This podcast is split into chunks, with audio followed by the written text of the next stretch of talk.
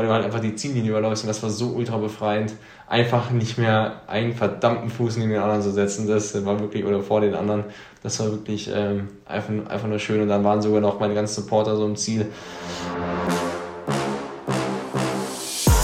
Elevation Podcast. Talk, Infos und Interviews rund um Trails, Running und Berge mit Lukas und Oliver. So, Freunde, was geht? Herzlich willkommen hier zu einer weiteren Podcast-Folge des Elevation Running Podcasts. Heute, wie versprochen, mit einem Gast. Ähm, noch kurz bevor er sich selber vorstellen darf, sage ich einfach mal ein bisschen, woher ich ihn kenne, weil das eine sehr interessante und lustige Geschichte, glaube ich, ist.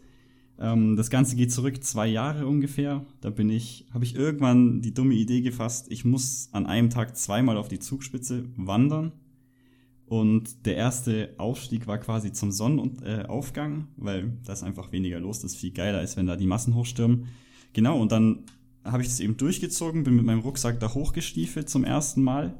Und da ist mir dann gleich irgendjemand entgegengekommen, richtig sportlich in Trailrunning-Equipment angezogen. Und ich weiß noch ganz genau, dass da irgendwie die Türe zum Gipfelkreuz noch zu war, weil eben das war einfach viel zu früh, als dass die da schon aufgesperrt hätten. Und dann kam der eben und hat so gesagt, hey, dann müssen wir halt über den Bergsteiger-Einstieg. Und ich habe gar nicht so genau gewusst, was das ist, weil ich war das zweite Mal auf der Zugspitze oder so. Und dann habe ich mir diese Leiter angeschaut. Also man muss verstehen, das ist quasi eine Leiter, wo man einfach so gefühlt über dem Abgrund nach unten steigen muss. Kalte Leiter, nass, rutschig. Das war ganz absurd. Auf jeden Fall ist der Gute dann vorgeklettert und ich hinterher. Das hat mir schon ein bisschen den Kick gegeben. Und dann auf dem Gipfel haben wir uns kurz unterhalten und so ähm, ausgetauscht. Dann hat er mich gefragt, jo, was, was, was mache ich heute? Und dann habe ich erzählt, ja, ich mache zweimal. Oh, okay, krass. Und ich glaube, dann hat er auch direkt gemeint, so, ja, du sollst mal für ein Rennen dich anmelden. Und das war bis dato noch gar nicht so irgendwie in meinem, in meinem Kopf drin. Ich hatte irgendwie schon ein bisschen Lust, aber so die Motivation und den Anreiz noch nicht, mich da anzumelden. Ja, und seitdem haben wir unsere Strava-Kontakte ausgetauscht und dann auch Instagram. Da hat er noch nach meiner Tour mich gefragt, jo, Junge, lebst du noch? Also hast du deine zweimal quasi geschafft und ja, das habe ich. Genau, und seitdem ist der Kontakt eigentlich zustande gekommen und seitdem ist es so ein bisschen auch mein Coach. Aber dann würde ich sagen, jetzt wo man weiß, woher wir uns kennen, dann stell dich doch einfach mal so kurz ein bisschen vor. Ja, servus zusammen. Ähm, ich bin der Konzi oder auch Konstantin Leinekugel. Ähm, ich bin ja 25 Jahre alt, ich studiere aktuell in Innsbruck im Master und ja, bin selber auch Läufer, also laufen in den Bergen und ja, sonst viel Rennrad, Skifahren, Skitouren. Eigentlich alles, was so sportlich so draußen geht, mache ich. Und genau, den Lukas habe ich damals im, ja, im Sommer 2022 auf der Zugspitze kennengelernt und haben uns halt kurz geplaudert und da habe ich damals schon gemeint, hey, lauf doch mal nächstes Jahr ZUT, also Zugspitze Ultra Trail. Und ja, so, so Gott wollte. Ich stand da ein Jahr später an der Startlinie, haben viel, viel hin und her geschrieben zwischendurch und ja, so kam unser Kontakt zustande und genau. Wie bist du zum Sport generell gekommen? Ich habe, glaube gesehen auf Instagram, du hast davor Kraftsport gemacht oder warst du einfach nur krass in Form, einfach so? Oder, weil, ja, man, man rutscht ja nicht einfach so plötzlich rein, oder? Boah, ja, nee, ich habe tatsächlich davor ähm, Kraftsport gemacht, das hast du richtig recherchiert. Ähm, genau, ich habe also, ich würde sagen, so, ja, ich, ich glaube 2016 ungefähr mit dem Kraftsport angefangen und dann wirklich so sechs, sieben Mal die Woche im Fitnessstudio gewesen so. Und dann 2018 habe ich irgendwann mal so eine Anzeige auf Facebook gelesen vom, vom Stubai Ultra Trail, der geht von Innsbruck Stadt bis ähm, Stubai Gletscher hoch und ich kannte die, das Stubertal halt mega gut wegen, wegen Skilehrer und sowas. Und also war, war da halt so oft oben am Gletscher und dachte mir, boah, das wäre eigentlich schon mal cool, von Innsbruck unten zum Gletscher hochzulaufen. Natürlich, das, sind, das waren 33 Kilometer mit 5000 Höhenmeter, sowas.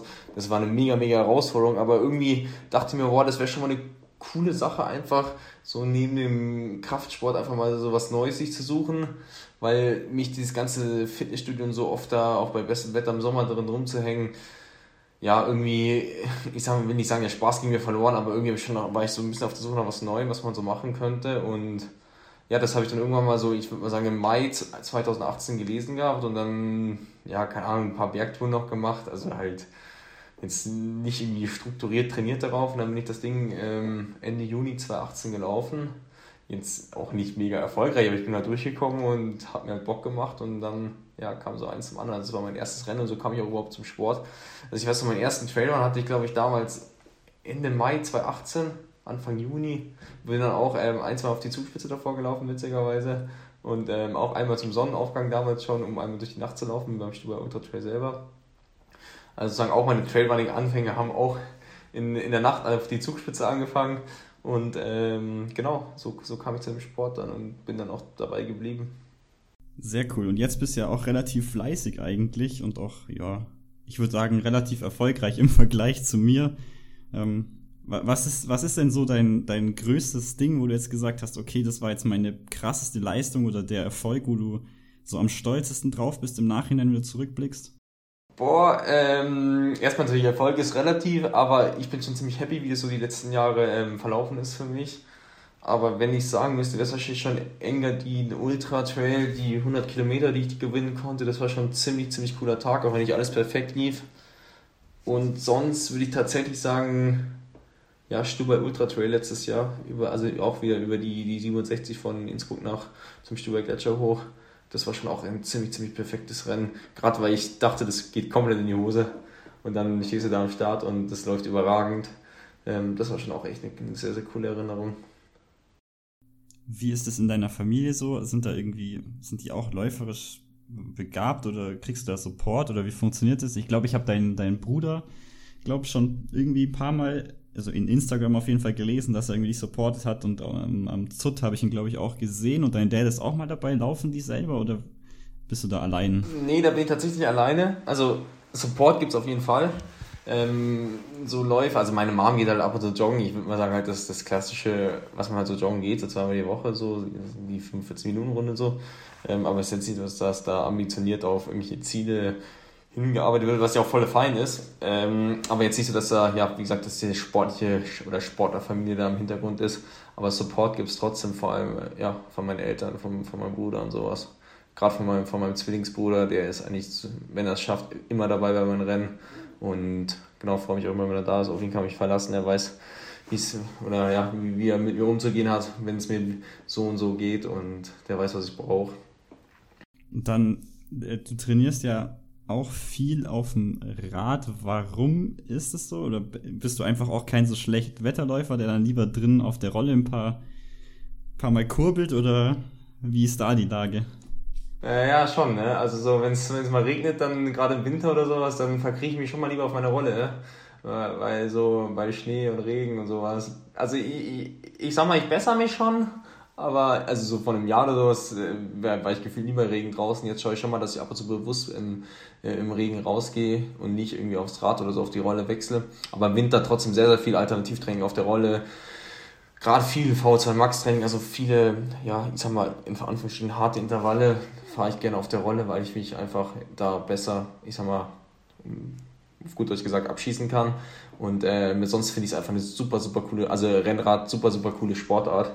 Ähm, auch im Sommer halt, wenn, wenn mal einen langen Lauf, wenn es mal irgendwo zwickt oder sowas. Ich bin immer nicht ganz so verletzungsunanfällig, sage ich mal. Also ich habe da schon mal meine Wehwehchen und dann gehe ich ja lieber mal einen lockeren Lauf durch 90 Minuten oder zwei Stunden auf dem Rennrad ersetzen und finde es, also ich, mir macht der Sport mega, mega Spaß. Und er war jetzt auch im Frühjahr länger verletzt an der Leiste und war, ich glaube, eineinhalb Monate oder so nur auf dem Rennrad unterwegs. Und ich habe dadurch eine Grundlage aufgebaut, also es funktioniert auch super.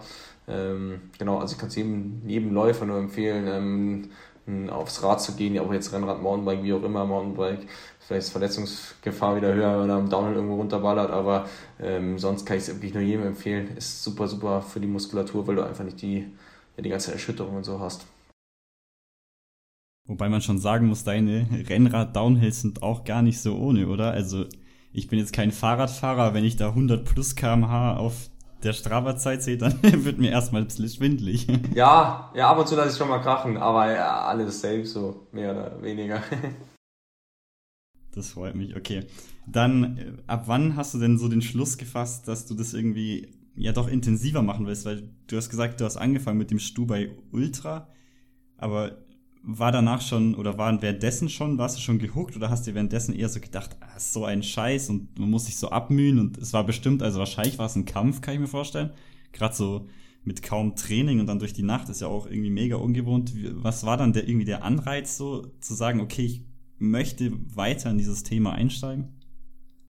Boah, ja, eine gute, gute Frage. Also natürlich Stuba Ultra war damals schon anstrengend, aber auch irgendwie ja, so voll so zufriedenstellend ins Ziel zu kommen und jetzt nicht so gedacht, boah, danach das mache ich nie wieder, sondern boah, geil, habe ich Bock drauf, bin dann auch, boah, lass mich lügen, vier, fünf Wochen später müsste dann damals der Großglockner gewesen sein, das ist ja auch immer Ende Juli, ähm, bin ich die 75 schon gelaufen, also war eine Steigerung, oder was war das, 75 glaube ich? Das waren damals auch anders, aber ich meine, es war 75. Ähm, also schon gleich im nächsten Wettkampf gemacht. Ob das Club war, keine Ahnung. Ich hatte damals noch null Ahnung von Training. Ich habe einfach gemacht, auf was ich Bock hatte. Und ähm, ja, so, so habe ich das dann erstmal 2018 gemacht und 2019 hatte ich dann den, ein Filmprojekt beim Zugspitze Ultra Trail. Ähm, das hieß eigentlich mein erster Ultra, da sollte ich eigentlich meinen ersten 100er laufen. Das war zusammen mit einer Zeitschrift, die hieß laufen.de oder heißt immer noch laufen.de. Ähm, schöne Grüße an Norbert an der Stelle. Und ähm, dann noch mit Atlanta zusammen und dadurch, ähm, ja, sozusagen 2019 auch viel, also erstmal das, das Filmprojekt gehabt am äh, Zugspitz Ultra und da dann echt ziemlich stark gelaufen, dafür, dass ich echt von Training so 0,0 Ahnung hatte ähm, und auch immer noch nicht strukturiert trainiert habe und geschweige denn irgendwie regelmäßig. Also da war ich immer noch, ich würde mal sagen, fünfmal die Woche im Fitness oder sechsmal und dann war man vielleicht irgendwann mal am Wochenende irgendwann mal laufen, aber jetzt noch nichts irgendwie strukturiert oder sowas. Oder wenn es dann Richtung Frühling, Sommer ging, da war man vielleicht dann zwei, dreimal laufen, aber jetzt noch nicht irgendwie, dass du da jeden Tag dein, dein Training hattest. Aber so, ja, da hatte ich dann sozusagen nochmal einen Schub bekommen in der Saison 2019 und dann auch Stubai Ultra ziemlich cool gelaufen, deutlich besser als 2018 und ja, so hat es dann seinen Lauf genommen, aber den, den, also dann kam 2020, das ist ja dann durch Corona ziemlich flach viel wettkampfmäßig. Und da, aber ich hatte mich schon Anfang 2020 dann dachte ich mir so, okay, 2019 lief schon deutlich besser als 2018 und hatte mich damals schon auf einen ähm, Wartelistenplatz bei Tupix, also damals hieß es noch Michael Arendt Training oder jetzt Tupix Endurance ähm, ähm, gestellt und dann wurde ich, ja, in, also im Herbst 2020, Oktober 2020 wurde ich sozusagen aufgenommen, da war die Warteliste sozusagen, oder ich war ganz vorne an der Warteliste. Und genau, dann habe ich da beim Lars dann für ja, eineinhalb Jahre, glaube ich, trainiert, also Lars Schweizer und dann halt auch echt krasse Fortschritte gemacht, muss ich schon echt sagen. Also mit dem Trainer ist halt einfach nochmal ein ganz, ganz großer Unterschied, als wenn du da irgendwie nur denkst, so, du, wonach du Bock machst und sowas, äh, worauf du Bock hast und so. Das ist halt echt nochmal ein Riesenunterschied und genau, also ich sag mal so, seit Oktober 2020 dann wirklich strukturiert mit, mit dem Trainer. Okay, das ist schon ganz cool. Und vor allem, was, was ich auch cool finde, ist, dass du vor Anfang angefangen hast mit irgendwelchen Firmen. Also, das würde mich generell mal interessieren, wie das funktioniert. Du sagst immer LED Lenser, das habe ich mitbekommen dann mit deiner Sportzeitschrift. Jetzt ist, glaub, North Face ein bisschen mit am Start. Wie, wie kommt es dazu? Also klar, du bist wirklich ein guter Läufer, aber kommen die Leute zu dir oder bist du einfach so ein offener Typ, der also ich weiß es von dir auf jeden Fall, dass du auf der Messe irgendwie an jedem Stand so ein bisschen rumchillst und irgendwie da jeden kennst so. Also bist quasi so der, ja, jeder kennt dich gefühlt. Kommt es daher oder wie, wie kommen diese Connections zustande? Ich finde das wirklich faszinierend. Ja, ähm, also das 2019 mit Lenser und Laufen.de, die haben halt, äh, ich habe das auf Facebook irgendwann wieder gelesen, damals als man auf Facebook noch aktiv war. Und da habe ich da einfach eine Bewerbung hingeschrieben und habe gesagt, wer ich bin, was ich mache. Und ich bin halt im Vorjahr, die haben halt jemanden gesucht, der so einen ersten 100er läuft. Und ich bin halt im Vorjahr schon die 67 oder 63 oder 65 beim Stuber Ultra gelaufen, dann halt die 75. Und dann dachten sie, okay, das könnte er schon packen, dann die 100. Und fanden halt wahrscheinlich auch, also ich, ich weiß nicht, aber ich fand wahrscheinlich ziemlich cool, dass ich noch so jung bin. Ich war damals, boah, gute Frage, 21, glaube ich. Ja, 21, kommt so, ja, 21. Und ich glaube, das fanden die ziemlich cool und dann haben die also haben die mich sozusagen da deshalb genommen und dann hatte ich mit den Dead Lenser so halt weiter in Kontakt. Und dann bin ich auch zu Düner für das Trail Hero Programm gerutscht, wobei da war ich halt auch einfach Praktikant davor. Ich glaube, das, oder was heißt ich glaube, ich bin mir ziemlich, ziemlich sicher, dass das auch geholfen hat. Ähm, und mit The North Face, ich war, bin im Sommer, also ich habe den Sommer 2022 in, in Garmisch leben können, dürfen, wie man es auch immer sagen will, ähm, weil ich remote arbeiten konnte. Und da in Garmisch sind viele, viele The North Face ich sage, nenne es jetzt einfach mal Athleten oder Leute oder wie auch immer. Und ähm, genau, die wurden halt dann auf mich aufmerksam, aufmerksam und haben mich dann letztes Jahr dann angesprochen, also im, im Sommer 2022, wie es denn aussieht zur nächsten Saison. Und ich so, ja, sehr gerne, also würde mich sehr freuen. Und genau, dann wurde ich, dann hatte ich halt ja, Calls mit, mit der North Face. Und dann ist das sozusagen zur Saison 2023 oder Anfang 2023 eingetütet worden. Und ich muss ehrlich sagen, ich bin super, super happy damit. Ein sehr, sehr cooles Team, sehr, sehr coole Teamkollegen, super coolen Teammanager, sag ich mal. Ähm, und genau so bin ich zu, zu, zu Face gekommen. Und sonst lernt man halt auch einfach immer mehr Leute kennen und sowas bei Events ich war halt auch, man muss ehrlich sagen, auch schon immer viel dabei bei, bei so Events, bei Community-Aktionen und äh, ja, da lernt man halt immer, immer mehr Leute kennen und baut sich sozusagen sein, sein Netzwerk auf oder sein, seinen Freundeskreis, wie man es auch immer nennen will. Ja, da beneide ich dich schon ein bisschen. Also gerade die ganzen Bilder auf Instagram immer, wie so drei Kartons gestapelt voll mit Schuhen drin sind. Da sage ich immer, der Mann hat mehr Schuhe, als dass er laufen kann. Das finde ich echt krass. Gibt es dann da irgendwelche äh, Anforderungen oder so? Also sagen die, okay, die schicken dir das und du sollst das wirklich posten oder ist einfach so, hier nimm, mach damit, was du willst? Oder wie, wie funktioniert das? Ich, ich habe ehrlich gesagt gar keine Antwort an The North Face, äh, von The North Face. Also ich, ich kann tun und lassen, was ich will. Für mich ist es halt immer dann so, so ein Geben und Nehmen. Also ich finde sowieso schon, ich, ich nehme viel zu viel und probiere das Maximum zu geben. Und dann finde ich es fair, wenn ich dann einen großen Karton bekomme, dass man vielleicht immer sagt, hier irgendwie coole Schuhe, neue Schuhe oder sonst was. Oder sagt hier, keine Ahnung, neues Outfit oder, oder markiert sie auf Instagram in Stories und sowas. Das ist für mich einfach nur ein Geben und Nehmen. Aber ich habe überhaupt keine Antworten. Ich muss keine, weiß nicht, wöchentlichen Post, Reels oder sonst was raushauen. Das ist denen, denen egal. Ich soll ähm, ja, einfach Spaß haben auf den Trails und ich gebe alles und schaue, dass ich so gut wie, ja, wie es mein Körper mir erlaubt, einfach liefere und das ist, also, aber ich muss jetzt nicht sagen, also ich muss jetzt auch keine Top-Platzierungen, also ich habe jetzt nicht, boah, lauf bitte bei zwei Rennen im Jahr Top 3 oder sonst was und lauf 750 oder 800 Liter-Punkte oder so. Das ist zum Glück nicht so und das bin ich ziemlich, ziemlich froh drum und das macht irgendwie auch dieses, dieses Team mit The North Face echt sehr, sehr, sehr, sehr cool einfach. Dass du einfach ziemlich frei bist und auch persönliche Projekte und sowas ver verwirklichen kannst. Und ja, also ich bin echt sehr, sehr happy bei, bei der Marke, muss ich ehrlich sagen. Hast du dann schon mal Schuhe oder irgendwas bekommen, wo du jetzt, also ich weiß jetzt nicht, wie das generell so in der Entwicklung funktioniert, aber dass die sagen, okay, hey, guck mal, wir haben ein paar Schuhe, die sind vom Konzept her so fertig, habt ihr mal Bock, die zu testen und dann wird, wird quasi so ein neues Modell, was nicht auf dem Markt ist, rausgegeben oder ist da quasi gar nichts in Richtung Entwicklungsarbeit oder halt Review. Nee, ich weiß, dass es Athleten machen. Also, ich sage wirklich mal Profiathleten, ich, sehe mich jetzt nicht als der North Face Athlet. Ähm, aber zum Beispiel, also ich weiß, dass Profiathleten da Feedback geben und wir geben auch, also Feedback vor allem wahrscheinlich zu Produkten, die noch nicht auf dem Markt sind. Wir geben natürlich auch Feedback zu Produkten, die auf dem Markt sind und die wir zugeschickt bekommen. Wenn uns was besonders gut gefällt oder wenn wir sagen, hey, das und das fällt uns aus, äh, auf, da haben wir halt unsere WhatsApp-Gruppe und schreiben halt rein, boah, das ist super cool oder das passt noch nicht so und so, aber es ist jetzt auch nicht unsere, also wir haben, wie gesagt, das machen wir halt, wenn, wenn uns das auffällt, ist jetzt nicht die Anweisung bekommen, hier nimmt den Schuh, testet ihn bitte mal 200 Kilometer und sagt, äh, ob die Sohle sich vorne ablöst oder sonst was, also das ist gar nicht unser, unsere ja, Aufgabe sozusagen. Wenn du jetzt einen Schuh hättest, wo du einfach jemanden empfehlen würdest, so jemand wie mir, so ein, ich laufe relativ viel, auch relativ viel Trail, welcher Schuh ist da geil, einfach so für den Alltag, fürs Training, auch möglichst der lange hält logischerweise. Was ist da so dein Go-To von der North Face? Ich, ich, ich gebe dir zwei. Ähm, also für lange Wettkämpfe schränkt sich vielleicht auch mal eine geile Intervallsession.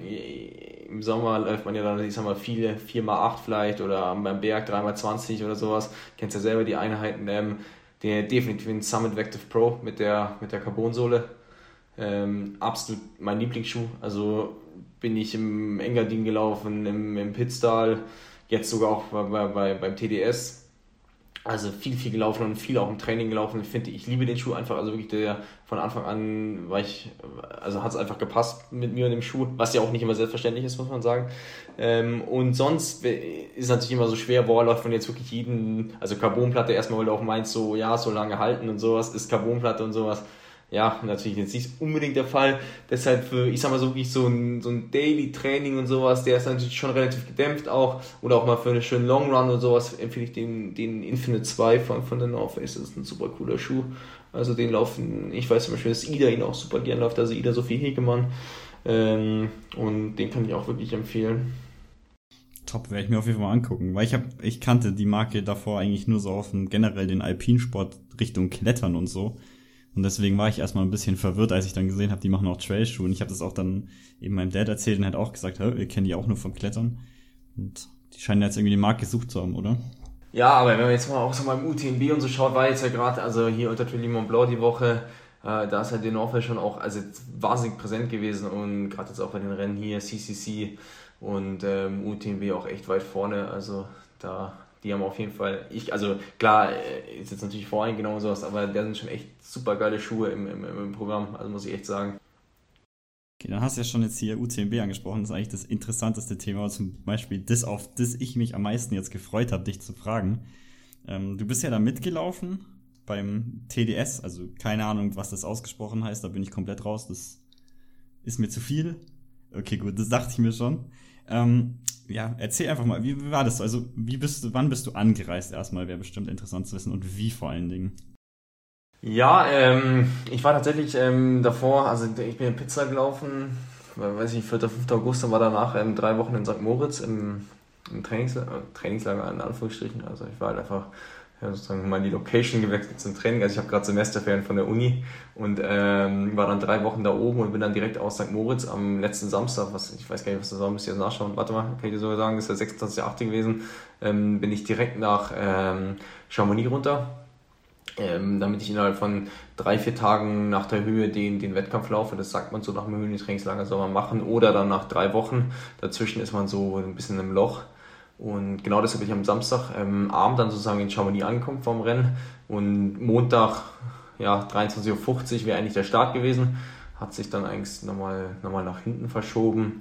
Aber ja, sonst, ähm, ja, äh, Sonntag, Montag vorm Rennen ähm, war natürlich absolutes ja, schlechtes Wetter ähm, und äh, also Dauerregen und Schneefall auf, ich würde mal sagen, 2, 2, 2, 3. Die hier, ähm, die PTL-Leute, also die die 300 Kilometer mit, ich glaube, knapp 30.000 Höhenmeter da laufen, also ich sag mal, diese Mehrtagesrennen, die sind wirklich am Montagmorgen im, im strömenden Regen gestartet. Ähm, da haben René und ich, also mit dem ich den TDS so ein bisschen, also zumindest wir standen an der Startlinie und wir kommen, also wir kennen uns aus Garmischer Zeiten und sowas, ähm, haben die schon überhaupt nicht beneidet, aber wussten am selben Abend müssen wir auch nochmal raus. Und ähm, ja, so war, so war Anreise beziehungsweise so die Tage vorm Rennen. Also ähm, ja, ex also extrem regnerisch, wirklich bis, also ich bin, wir sind Samstag noch voll im Trocknen da angekommen, super Wetter, Mont Blanc und so alles gesehen und Sonntag, Montag hat es das so runtergeregnet. Weil dasselbe ja bei, bei, bei euch hier in den Bergen auch gewesen oder ich glaube überall in Deutschland, ähm, dass da runtergeregnet hat wie Sau und das war natürlich jetzt, ich sag mal, nicht die optimalen Rennbedingungen, sag, ja. Das stimmt. Wie hast du dich dann davor ernährt? Hast du davor schon irgendwie angefangen mit Carboloading und dann die klassische Schüssel Reis oder wie, wie hat das funktioniert? Die gab es natürlich auch, logisch. Ähm, boah, äh, ja, ich schaue schon, dass ich ähm, Tag 3 und 2 vom Rennen ziemlich hoch mit den Kohlenhydraten gehe, so auf 10 bis 12 Gramm pro Kilogramm Körpergewicht. Das ist schon sehr, sehr viel. Ähm, genau, ja, wie Mai machst in der Regel mit Reis. Gut, in Frankreich bieten sie sich auch Baguette an. Also ich will nicht wissen, wie viel Baguette ich die letzte Woche gegessen habe. Waren auf jeden Fall ein paar. Also zwei Hände reichen da nicht. Und ähm, ja, sonst halt Reis, Haferflocken, Baguette, sowas. Ähm, genau, dass ich da wirklich viel, viel Kohlenhydrate reinbekomme und dann am, am Renntag selber gehe ich dann wahrscheinlich, äh, gehe ich in der Regel immer auf, auf Reis nur runter, um wirklich keine Probleme im Magen, Magen-Darm-Trakt zu bekommen. Und hat auch echt gut geklappt, ey. Also kann, mich, kann mich nicht beschweren. Wieder, stand wieder topfit am Start und ich habe mich echt super, super bereit gefühlt. Aber das sollte dann ja noch alles so ein bisschen anders kommen.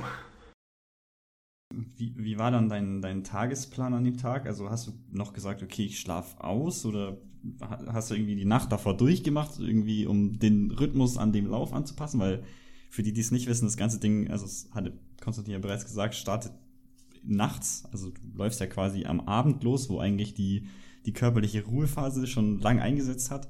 Wie, wie kämpft man dagegen an? Also ja, vielleicht sollte man das wirklich mal kurz, äh, was, was ist TDS für die, für die Leute, die es nicht wissen. Also das ist ein Lauf auch äh, um, um Mont Blanc oder um Teil von Mont Blanc. Das sind insgesamt 155 Kilometer waren es dieses Jahr mit 9200, 9300 Höhenmetern.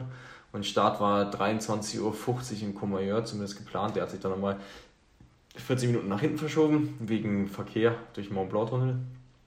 Ähm, wie ich es angegangen bin, ich habe auf jeden Fall auf Montag nochmal richtig schön geschlafen und auch echt gut geschlafen. Ich habe noch nie tatsächlich vom Wettkampf so gut äh, geschlafen. Ich weiß noch genau, wie ich am Morgen dann einer Freundin geschrieben habe, hey, ey geil, ich habe so gut noch nie vom Wettkampf geschlafen, ich bin so bereit. Und auch das Wetter und sowas hat mir ehrlich gesagt nichts ausgemacht. Ich habe mich voll mental darauf eingestellt. Und ähm, ja, der Tag, das war so wieder ein bisschen typisch Konstellani Google-Planung, so war wieder voll stressig. Also nicht so, dass ich da irgendwie mal gelegen habe, sondern erst natürlich morgens nochmal René getroffen, Kaffee äh, getrunken und so. Dann ähm, Warm-Up-Run, der auch ziemlich geil lief. Und dann halt das ganze Packen, da bin ich irgendwie keine Ahnung, ich mache das immer nicht fünf Tage davor. Es gibt ja auch viele Athleten, die das ja schon alles gepackt haben. Ich habe das dann erstmal alles angefangen und sowas. Dann kam noch eine Freundin vorbei wegen Outfitwahl und so. Und ja, so ging das dann alles in den Nachmittag rein und dann nochmal Expo, weil man da noch weiter nochmal bei Silver war. Also hier wegen, wegen Lamp und sowas. Das ist eine Marke, die mich auch unterstützt und nochmal Akku und sowas geholt und ja, so war es echt am Ende stressig und ich war erst um 7 Uhr abends so mit allem durch und dann nochmal kurz halt die letzte Mahlzeit zu mir genommen, das letzte Abendmahl und dann ähm, nochmal vielleicht eine halbe, dreiviertel Stunde hingelegt. Im Nachhinein würde ich sagen, hey, Konzi war dumm, also pack wenigstens deinen Rucksack am Vortag, hab alles bereit und auch das ganze Pulver und sowas ab, also ich hatte an sich eine, eine, eine Ernährungsstrategie mit, mit Pulvern und musste, habe mir echt 22 Mal für 22 Stunden, also Rennstunden angedacht, ähm, Pulver abgewogen und sowas habe ich alles erst am Tag selbst gemacht und es hat alles so viel Zeit gekostet. Und das wurde aber echt schon richtig stressig für mich. Und das war im Nachhinein ein Fehler, muss ich ehrlich sagen. Also nicht ein Fehler, der mir ein Rennen gekostet hat, aber es ist einfach besser, wenn du sagst, hey, ich mache meinen Warm-Up-Run und leg mich danach einfach nochmal drei Stunden ins Bett und kann vielleicht nochmal pennen oder schau YouTube oder was auch immer. Ähm, Genau, aber sonst war der Tag nicht besonders. Also wie gesagt, ein bisschen stressig, alles gepackt und sowas. Würde ich im Nachhinein auf jeden Fall einen Tag später machen. Äh, Tag früher, sorry. Ähm, aber ja, man lernt ja nie aus, ne? Ja, aber das kenne ich. Also das ist bei mir genau die gleiche Katastrophe immer. Weil ich fange in der Früh dann schon an. Ich habe dann meistens keinen Stress, aber davor packen packe ich gar nicht, weil ich dann, also wenn ich jetzt einen Tag vorpacken würde und dann ist Renntag, dann hätte ich irgendwie voll Sorge, dass nicht alles drin ist und dann müsste ich das Ganze nochmal auseinanderpflücken und nochmal alles kontrollieren.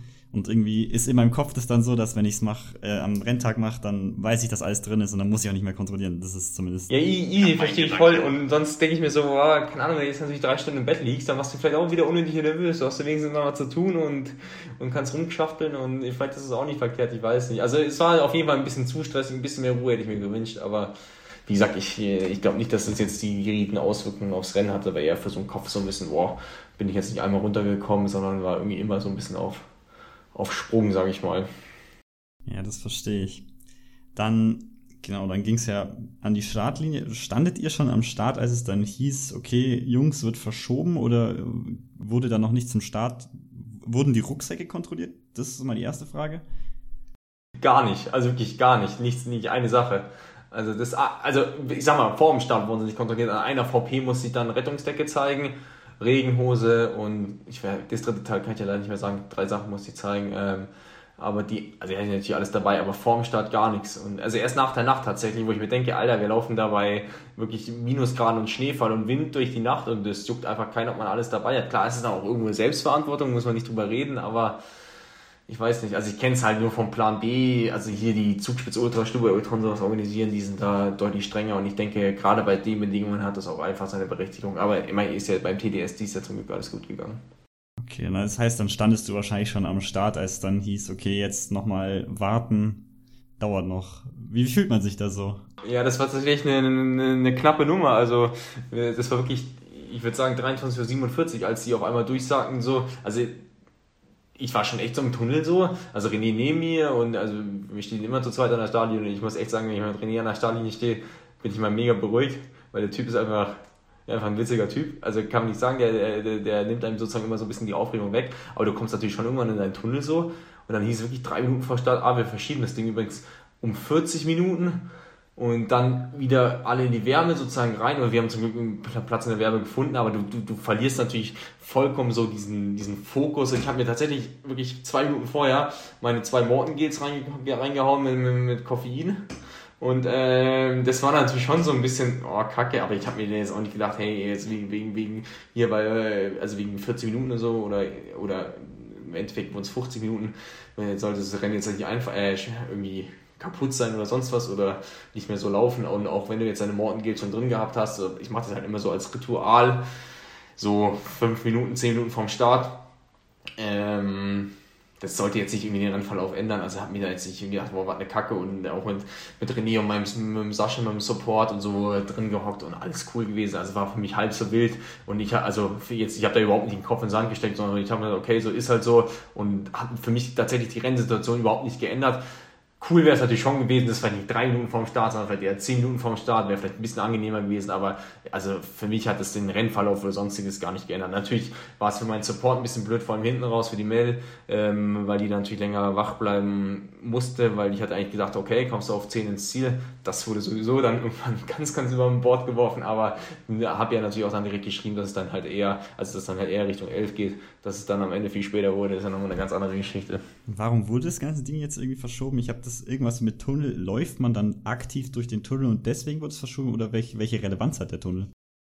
Oh, ich frage frag mich nicht ganz genau. Ich weiß nur, dass irgendein anderer Tunnel irgendwas ist da kaputt gegangen. Irgendwie, ich weiß nicht, ob im Tunnel, vor dem Tunnel, im Mura abgegangen, I don't know. Und deshalb musste der ganze LKW-Tunnel durch den Mont Blanc-Tunnel Richtung Italien. Und dadurch hat es sich mega gestaut. Und ich stand allein schon, ich bin mit dem offiziellen Bus gefahren. Und ich stand auch schon mega am Stau. Und ähm, dann kamen halt nicht alle rechtzeitig zum Start. Also wir kamen am Start an.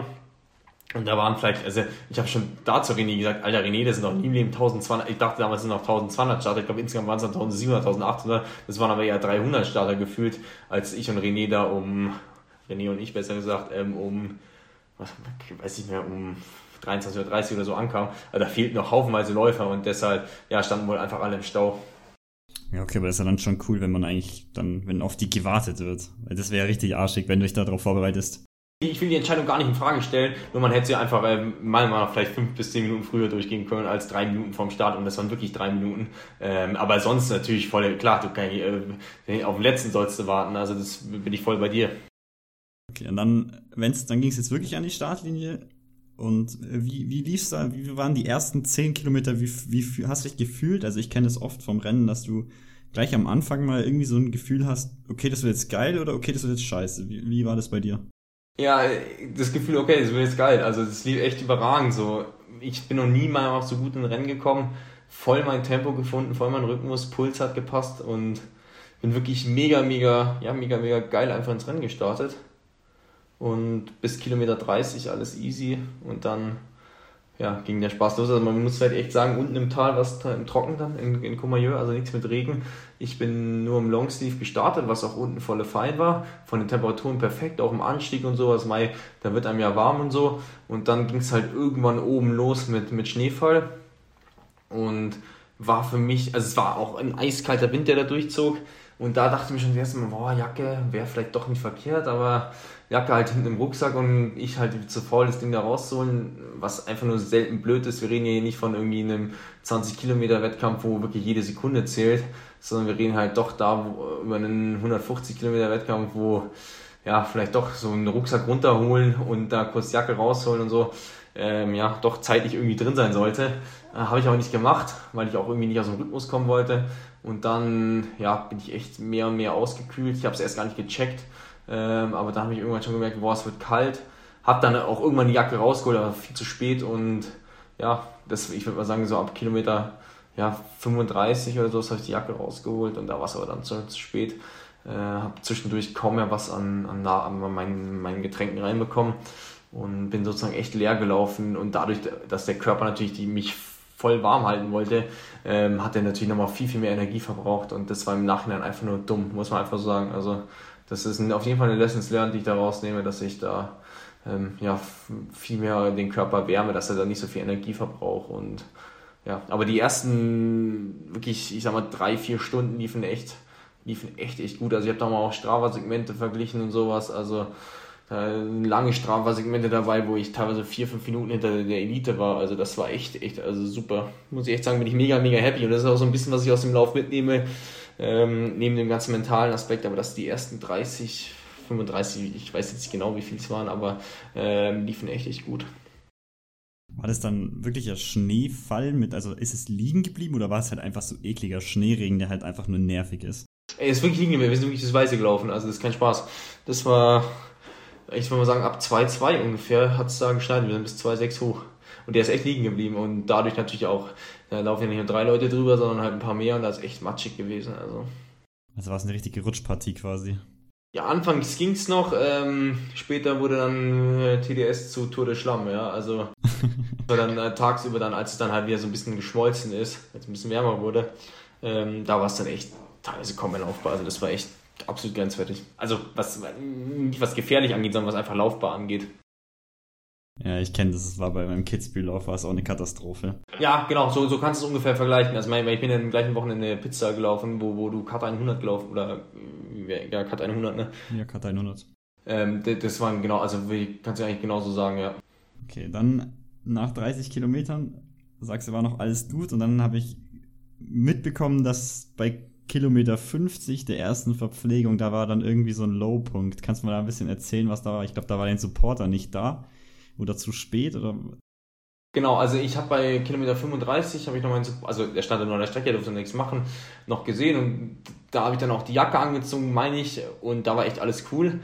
Oder noch alles cool, aber ich bin dann aus der VP schon raus und es war wirklich auf gut einfach arschkalt. Ich habe meine Finger für 10, 15 Minuten nicht mehr gespürt, weil alles so gefroren war. Ich weiß nicht, ob du das kennst, wenn du, ich, ich trinke dann echt gerne mal eine Suppe, wenn es mir kalt ist. Das wärmt dich voll für den Moment, aber sobald du aus dieser VP rausgehst und die Suppe ja mal zwei Minuten im Magen drin ist, da friert es dich auf einmal sowas von durch. Ich hatte es selber schon bei meinem Großglockner letztes Jahr gehabt.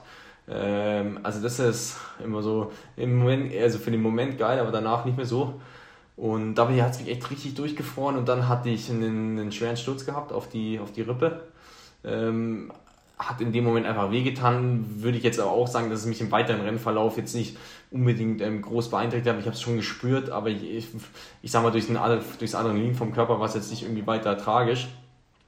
Und ähm, dann ist mir mein Stock noch gebrochen in dem Downhill. Also das war alles innerhalb von, ich sag mal, fünf Minuten ungefähr ähm, weil jemand, also ich bin aus der VP-Reihe raus, wo ich gesagt habe, mein Support stand und da hat jemand meine Stöcke genommen und dann blieben nur noch ach, ja, ein paar übrig, die habe ich dann genommen und das waren so richtig dünne, die ganz neuen Legi, also die dünnen, ich habe so ein bisschen dickere und dann bin ich im Downhill einmal leicht weggerutscht und hatte die Stöcke noch draußen und dann bin ich voll auf den Stock und der ist halt dann gebrochen, war natürlich ein mentaler Downer, dann der schwere Sturz auf der Rippe, davor sogar noch meine Stirnlampe ähm, ausgefallen, musste so eine ganz, ganz kleine Mini-Ersatzlampe rausholen das war auch nicht cool und da kam so ziemlich viel zusammen, wo ich mir dachte, boah, fuck, also das Rennen ging so geil los und dann ja auf einmal so startete der Kampf und ähm, aber bis ich sag mal so bis ähm, zur ersten VP, das war Burg St. Maurice hieß es, glaube ich.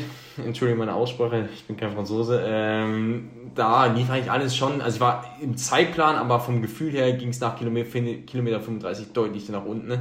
Ähm, und dann kam ich in die VP rein und war schon echt ziemlich deprimiert und habe gesagt, Alter, entweder der Sascha, also mein Support, ähm, ein sehr, sehr guter Kollege von mir aus Garmisch, ähm, entweder der ist da und gibt mir neue Stöcke oder das Ding ist durch, weil ich kann nicht ähm, noch 100 Kilometer mit ohne Stöcke durchlaufen bei den Bedingungen, keine Chance.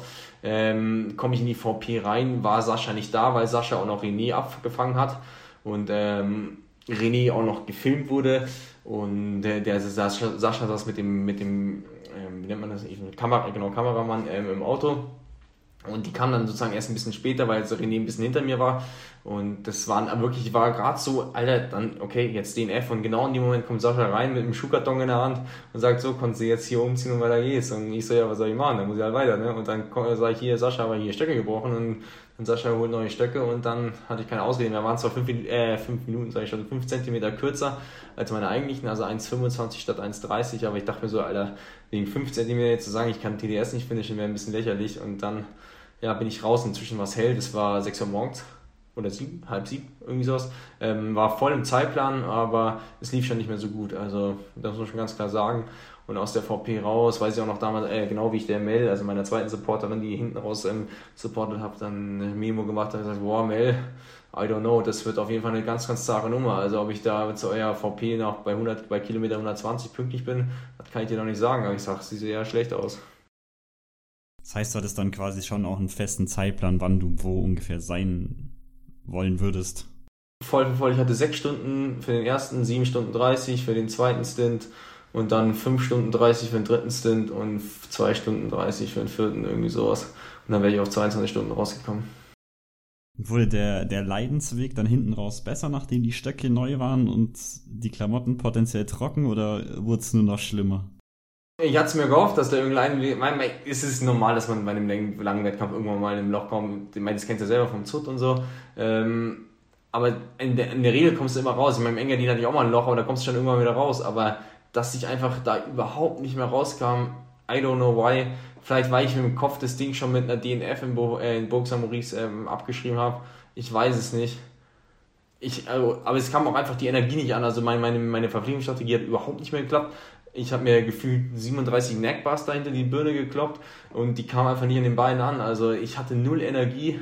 Der Puls sackte komplett ab. Ich bin da teilweise bei Puls 119 durch die Gegend gewandert und es fühlte sich an wie Puls 150. Also es war irgendwie echt, echt komisch.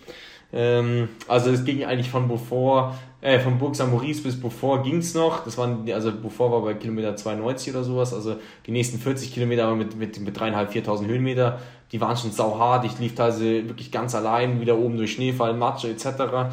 Ähm, aber der Downhill gerade nach Beaufort ging auch wieder gut. Also bis zu Kilometer 92 zur nächsten Assisted VP ähm, ging echt wieder gut. Es waren, weiß ich, 1500, 1800 Höhenmeter Downhill. Der lief echt gut.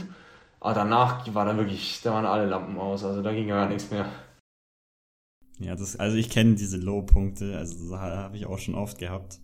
Und ich denke mir dann, also während dem Rennen denke ich mir oft immer so, warum mache ich diesen Scheiß hier eigentlich irgendwie?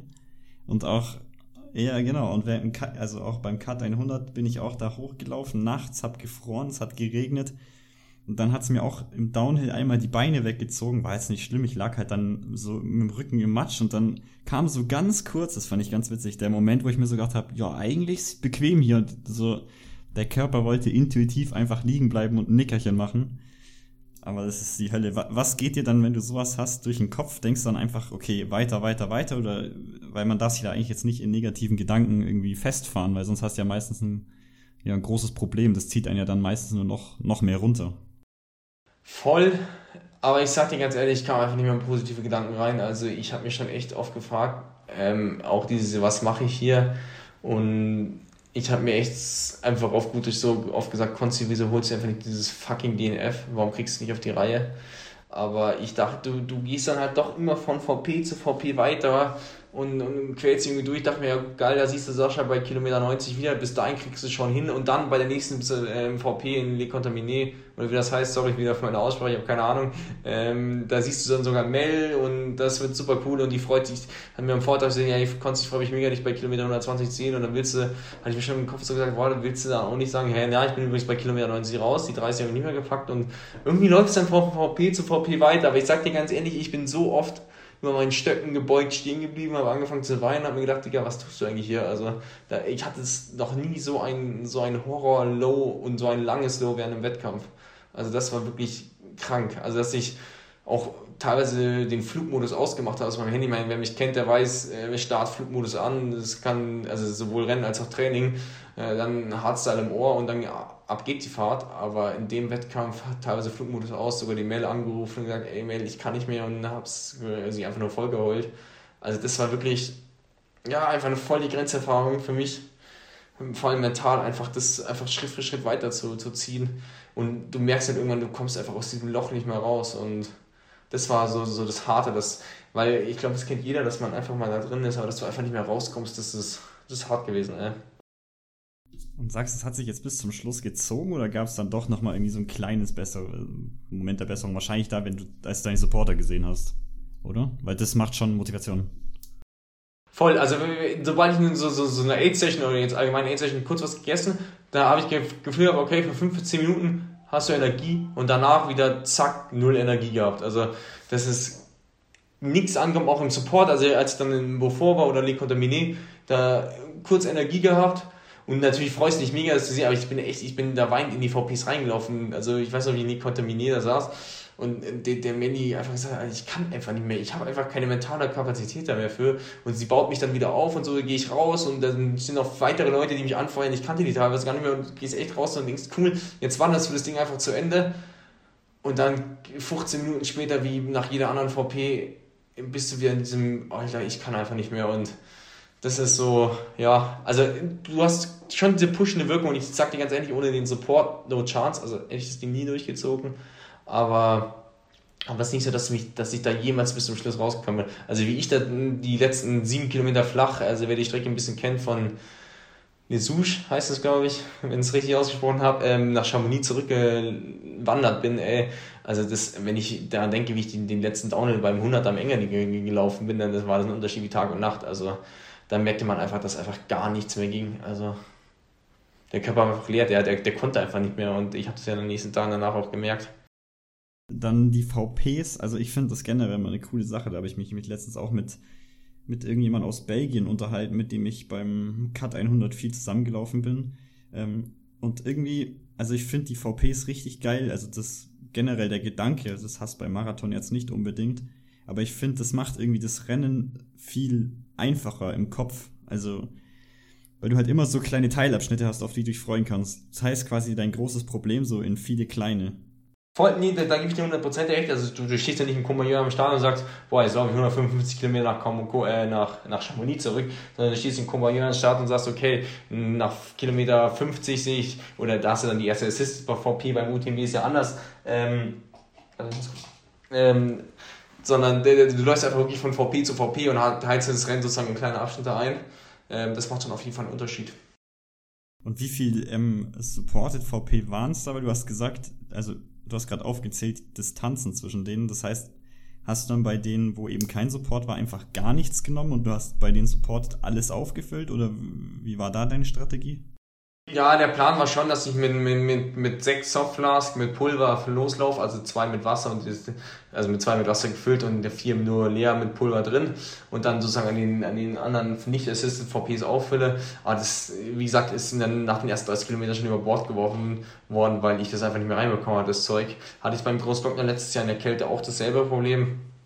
Ähm, ja, da musste ich umstellen auf, ich habe einen Hauptsponsor ist ja NAG oder NAG, ich weiß nicht, wie man es ausspricht. Ähm, und da habe ich so viele Riegel von denen gegessen. Also das waren wirklich bestimmt zwei Dutzend.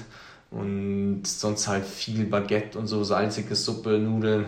Und ich musste halt einfach umstellen und irgendwie Essen reinbekommen, weil ich bin so ins Energiedefizit gelaufen.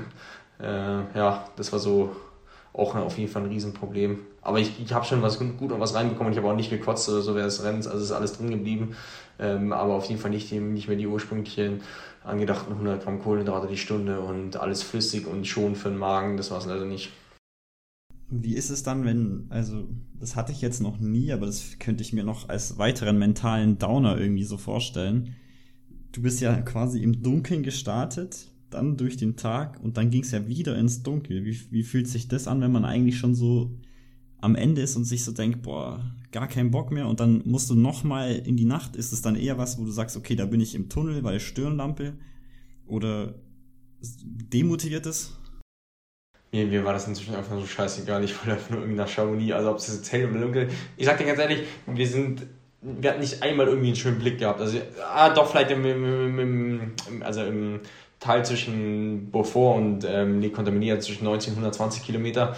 Ähm, da hatte ich irgendwann das mal kurz aufgerissen, hat man ein bisschen was in den Bergen gesehen, aber dazwischen sind wir nur in der Suppe gelaufen und im Matsch, also wir haben nichts gesehen. Das heißt, äh, ob Tag oder Nacht war im Endeffekt auch egal. Und ich wollte nur irgendwie nach, nach Chamonix einfach. Und ob das dann hell, dunkel, warm oder nicht warm, sonnig oder nicht sonnig, es war mir wurscht. Also ich wollte einfach nur nach Hause und ins Bett.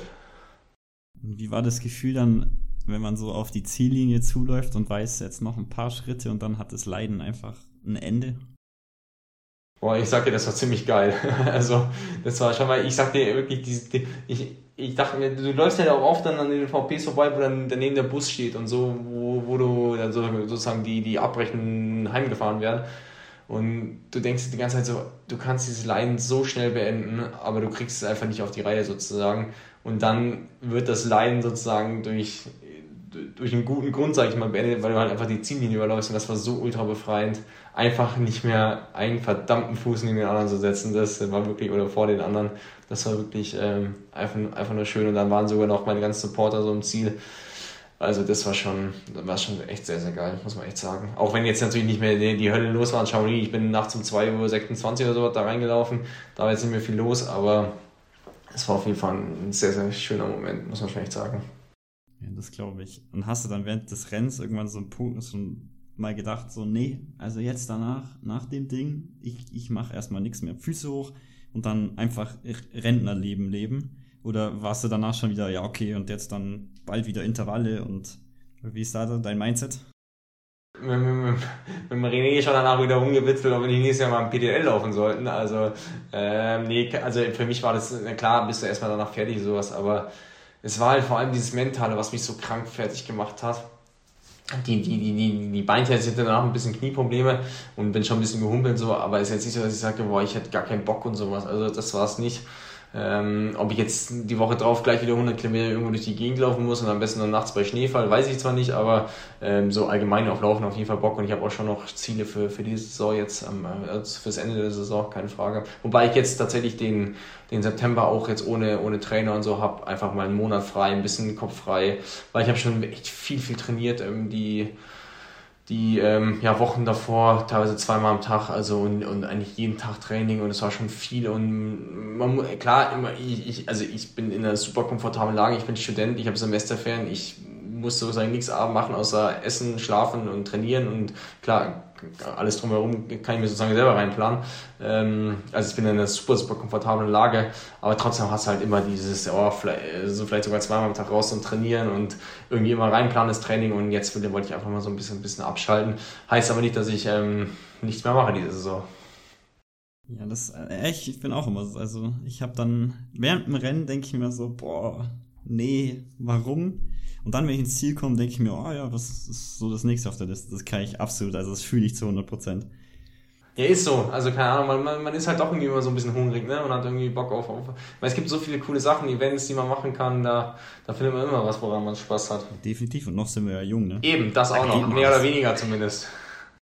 Okay, dann noch eine, eine generelle Frage zu, also UTMB ist ja ein Riesending, also generell so die ganzen Rennen und auch der UTMB selber, also die 100 Meilen, das ist ja also quasi Champions League vom, ja, von der Competition, also von den Leuten, die da mitlaufen und auch von der Stimmung. Wie war das bei dir so? Waren da auch viele Leute? Also ich, ich vergleiche das immer gern mit dem Zugspitz Ultra, weil das einfach irgendwie das Rennen ist, wo das ich kenne, wo auch sehr viele Leute dran stehen. Also jetzt beim Cut 100 zum Beispiel war das überhaupt nicht so.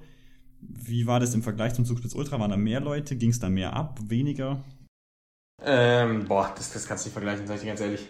Also was beim UTMB da alles vor Ort ist und, und läuft und, und Stimmung macht, das ist einfach nur krank. Also wenn da Start ist oder Zieleinläufer und also ich war ja da beim CCC nochmal, also beim, beim 100 am Freitag ähm, im, im, im, Ziel um, um 21, 22 Uhr, was da noch los ist, so was die Leute angefeuert werden, das ist krass. Also das kannst du, also mega, mega cooles Event, keine Frage und, und, und ich denke auch in Deutschland mit einfach das Coolste, was es gibt und auch einfach eine super coole Stimmung, aber UTMB ist einfach nochmal das Next Level. Also das, das ist schon echt krass, was da an Stimmung gemacht wird. Also muss es dringend auch auf meine To-Do-Liste. Ja, du Lukas, aber ganz, ganz weit nach oben. Du musst ja noch ein paar Stones sammeln, ne? Ja, ich habe ja schon drei. Ah, stimmt, du bist, bist ja, bist ja Cut 100 so gelaufen. Ja, nee, dann. Ja, der zählt. Ja, nee, dann auf jeden Fall, also wirklich bewerb dich. Ähm, CCC, ein absolut Traum auf der 100er, den bin ich 2021 schon mal gelaufen. Also würde ich, vielleicht sammle ich auch noch einen Stone jetzt am Ende der Saison und dann werfe ich mich da auf jeden Fall auch mal rein. Und Ziel ist auf jeden Fall irgendwann mal die, die große Hafenrundfahrt, also den UTMB zu laufen. Also ich sag's dir ganz ehrlich, du wirst mich wahrscheinlich für bekloppt halten, aber mein Gedanke war, wenn ich, wenn ich da mich reinschmeißen lasse, dann direkt für den UTMB, für die 100 Meilen. Weil dann mache ich es einmal, dann mache ich es gescheit und dann... Dann haken hinter. Nee, fühle ich, mach das Ding. Du musst machen, was du, man muss immer das im Leben machen, was man am meisten fühlt. Und wenn du das fühlst, dann mach das ich weiß noch nicht, ob ich es fühle. Also ich sag dir ganz ehrlich, nach dem Cut habe ich mir gedacht, pff, wenn das jetzt meine Halbzeit wäre, also das, wo ich ausgestiegen bin, wo mein Ziel war, war für die 100 Meiler Halbzeit, da habe ich mir gedacht, boah, könnte ich mich jagen. Aber ich glaube, wenn ich da mit einem anderen Mindset reingehe und weiß, dass ich viel länger laufen muss, dann ist das was ganz anderes. Boah, ey, also hätte mir jemand nach dem Engadin gesagt, so, äh, wo ich 100, weiß ich, 3 oder 104 Kilometer gelaufen bin in 12 Stunden 30, 36, irgendwie sowas. Also beim, beim TDS wirst du in vier oder sechs Wochen später wirst du das also ja, genau das Doppelte unterwegs sein an Zeit und, und nochmal ähm, 50 Kilometer mit 4000 Höhenmeter mehr laufen. laufen. Wie gesagt, ja, nie im Leben mag das, aber wenn du halt einfach in, an der Startlinie stehst und sagst, Alter, ich laufe jetzt halt einfach nicht 100 Kilometer, sondern ich laufe 155 mit, mit 9000 Höhenmetern, dann passt es schon. Also das ist ein Mindset, alles Mindset, meiner Meinung nach. Da musst du auch trainieren und deine langen Umfänge und so reinbekommen. Also ich will nicht sagen, wenn man auf einen 10 Kilometer Straßenlauf trainiert, dass man dann UTMB laufen kann. Aber ob du jetzt 100 oder 100 Meilen, äh, 100 Kilometer oder 100 Meilen läufst, das ist meiner Meinung nach ein ziemlich, ziemliches Mindset-Ding. Ja, bin ich gespannt. Ich werde es auf jeden Fall, die, du wirst es mitkriegen. Ich werde wieder 100 Sprachnachrichten schicken. Gut, dann noch, ähm, was vielleicht interessant wäre, du hast gesagt, doch, es gibt noch viele coole Sachen, so die auf der Liste stehen. Steht da irgendwas Spezielles drauf, wo du dich ganz besonders drauf freust? Sagst jetzt UTMB und generell kitzeln dich so lange Sachen, weil du hast ja auch gesagt, gab es jetzt eine 300 Kilometer Strecke, da sagst du, boah, nee, das ist wirklich was für, für ganz andere Leute, das ist nicht dein Ding. Also ich hätte schon mal Bock drauf, aber ich sag ganz ehrlich, ich glaube, dafür bin ich noch zu jung. Also ich bin 25 und das hat einfach noch Zeit. Ich will ja schon, äh, ich meine, das ist dann halt einfach, hat nicht mehr viel mit Wettkampflaufen, sondern das ist halt einfach eine, ja, wie lange kannst du am Stück einfach wandern und dich aufraffen mit maximal, mit, mit dem Minimum am Schlaf durchzugehen und in welchem Tempo. Aber ich will schon einfach Wettkämpfe laufen, das ist schon mein Ziel. Ähm, vielleicht jage ich jetzt auch in, in, in, drei Wochen beim Wildstrudel mal über einen 25er. Also Wildstrudel ist ein Rennen in der Schweiz. Ähm, einfach mal über eine ganz kurze Distanz einmal rüber. Ähm, weiß ich aber noch nicht genau. Und sonst vielleicht für Ende September ein Höhenwegprojekt. Aber wenn es soweit kommen sollte, dann genaueres bei mir auf Instagram wahrscheinlich. Ja, das verlinken wir auf jeden Fall auch unten in der Beschreibung, damit jeder mal nachfolgen kann und gucken kann, was bei dir so wildes abgeht. Weil das ist schon immer spannend, muss ich sagen. Speziell, also speziell geil fand ich die, die Intervalleinheit hier letztens bei dem Rennen. Was war das gleich? Ah, mir fällt es nicht mehr ein.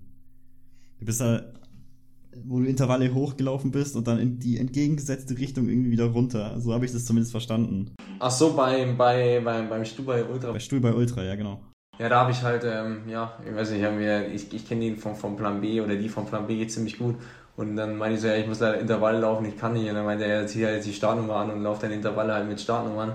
Und dann ging mir aber oben raus ein bisschen die Strecke dann aus und dann musste ich einmal ein bisschen runterlaufen, den, den Läufern wieder entgegen und dann wieder hoch. Aber ich habe also hab da jetzt keine, keine Leute gestört oder so, sondern bin an der Seite vorbei und war ja auch nicht bei, bei den Top-Leuten vorne dann dabei, logischerweise, weil ich ja zwischendrin auch Intervallpausen und so hatte. Und deshalb, also war alles easy. Aber ja, solche Aktionen kommen durchaus immer vor, ja. Ja, ich, ich denke nicht, dass das so normal ist, aber ich fand es so witzig. Hab mich richtig, also ich habe mich gedacht, also wenn ich jetzt da Läufer gewesen wäre und du kommst mir entgegen, dann hätte ich glaube erstmal gezweifelt, so ob ich noch in die richtige Richtung laufe. Ja, nee, ich, hab, ich bin dann schon aber immer, immer runter gesagt, ey, passt alles, passt alles. Ich, ich, ich laufe nur zum, zum Spaß sozusagen mit. Ähm, aber ich habe da, wie gesagt, wie, ein paar Leute, denen ich ja entgegengekommen bin, ähm, die hat das, also denen habe ich das sofort gesagt und ich habe da glaube ich, jetzt nicht zu, zu allzu großer Verwirrung, beziehungsweise irgendwie, dass die ihren Rennen nicht richtig laufen konnten, ähm, geführt. Also ich denke, es hat schon alles gepasst. Habe mich auch gefragt, boah, ey, was soll ich sozusagen machen, aber ich glaube, das hat schon so gepasst. Ja, das, also ich würde mir da auch keine Gedanken machen, wenn man das rücksichtsvoll ja, macht. Das ich ich würde jetzt, jetzt nicht jetzt äh, da irgendwie machen und dann die Spitze da irgendwie stören, die da voll, ähm, ich sag mal, im Fokus da hier Puls 180 irgendwie den Vertical da hochknallen, aber ich denke, das hat schon so, so gepasst. Ich habe hab mich hinten gehalten am Anfang und alle sozusagen ähm, vorlaufen lassen, dann habe ich so langsam vorgepirscht. Verstehe, verstehe. Ja, cool. Dann haben wir eigentlich die Zeit voll. Hast du noch irgendwas Cooles, was du erzählen willst oder irgendwas, was du loswerden willst? Oder Boah, das ist keine Weisheit am Ende bringen. Nee, einfach, hey, einfach das machen, was man fühlt, worauf man Bock hat. Was, ja, was einem das Herzen sozusagen vorgibt und einfach mal Spaß haben im Leben, draußen sein, coole Leute um sich herum haben. Ich glaube, das ist das Wichtigste und am Abend einfach glücklich ins Bett gehen. Das ist so, was ich mitgeben kann. Einfach das Leben genießen in vollen Zügen. Das ist, denke ich, ein sehr, sehr gutes Schlusswort. Ja, genau. Und dann, denke ich, beenden wir die Folge. Ich verabschiede mich schon mal und überlasse dir das Schlusswort und hoffe, wir haben uns hier nicht zum letzten Mal gehört, weil ich glaube, das ist, du bist, glaube eine coole Person, mit der man sich gut unterhalten kann und die auch immer was zu erzählen hat. Ja, danke, danke dir für die Einladung und äh, würde mich natürlich freuen, nochmal hier, hier Gast zu sein und ja, an alle, die zuhören, ey, habt Spaß, genießt es draußen und ja, gebt euch einfach mal ordentlich die Kante ab und zu und dann läuft der Hase schon.